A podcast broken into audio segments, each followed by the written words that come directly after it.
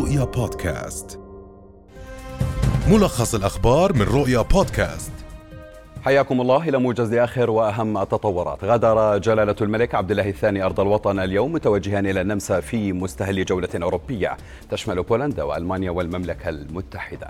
ويتصدر جدول أعمال الجولة بحث العلاقات الثنائية وسبل توسيع التعاون مع هذه الدول فضلا عن تناول آخر المستجدات على الساحتين الإقليمية والدولية. كما يشارك جلالته في مؤتمر قمة قمة المناخ الذي سيعقد في بلاسكو في اسكتلندا.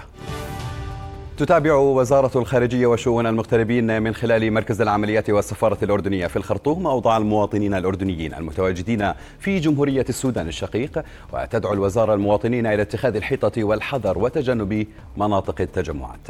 وكان الجيش السوداني قد اعتقل صباح هذا اليوم رئيس الوزراء عبد الله حمدوك ومعظم أعضاء حكومته وسط الحديث عن انقلاب عسكري يجري تنفيذه في البلاد في هذه الأثناء. وأعلنت وزارة الإعلام السودانية اعتقال أعضاء المدنيين في مجلس السيادة الانتقالي وعدد من وزراء الحكومة لم تقم بتسميتهم بواسطة قوات عسكرية مشتركة وتم اقتيادهم إلى الجهات أو إلى جهة غير معلومة. وأشارت الوزارة إلى قطع خدمة الإنترنت من أو عن شبكات الهواتف النقالة لافتة إلى أن قوات عسكرية تغلق الجسور حاليا. يأتي ذلك بعد توترات شديدة شهدها السودان في الأسابيع الأخيرة بين مكونات السلطة التي تتألف من مدنيين وعسكريين وانقسام الشارع بين مطالبين بحكومة عسكرية وآخرين مطالبين بتسليم السلطة إلى المدنيين. أعربت الأمم المتحدة عن بالغ قلقها إزاء إعلان حكومة الاحتلال الإسرائيلي عن طرح مناقصات لبناء وحدات استيطانية جديدة في الضفة الغربية المحتلة. وجاء ذلك في بيان أصدره المبعوث الأممي لعملية السلام في الشرق الأوسط.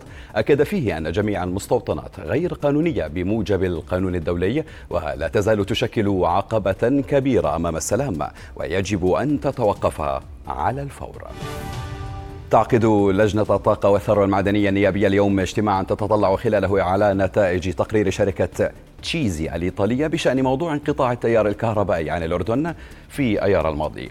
وأكد رئيس لجنة الطاقة النيابية النائب زيد لعتوم في وقت سابق أن هناك ضرورة ملحة لإعادة ترتيب ملف الطاقة في الأردن باعتباره عاملا رئيسيا ومؤثرا على القطاعات الأخرى ما ينعكس بشكل مباشر على نمو وازدهار الاقتصاد الوطني.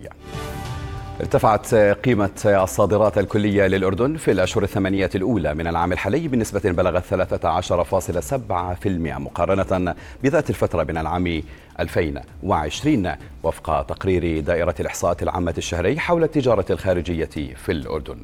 وأظهرت بيانات دائرة الإحصاءات خلال الثمانية أشهر الأولى من العام الحالي أن قيمة الصادرات الكلية بلغت أربعة مليارات و127 مليون دينار ونصف المليون فيما بلغت قيمة المستوردات تسعة مليارات و497 مليون و600 ألف دينار خلال الأشهر الثمانية الأولى من هذا العام بارتفاع نسبته 21 أو 21.3 مقارنة بذات الفترة من العام الماضي. بهذا فإن العجز في الميزان التجاري والذي يمثل الفرق بين قيمة المستوردات وقيمة الصادرات الكلية قد بلغ خمسة مليارات و370 مليون دينار مسجلا ارتفاعا بنسبة 27.9% مقارنة بذات الفترة من العام الماضي.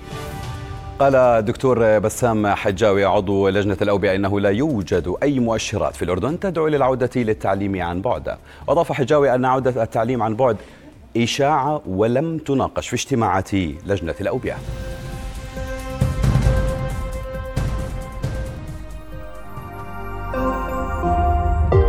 رؤيا بودكاست.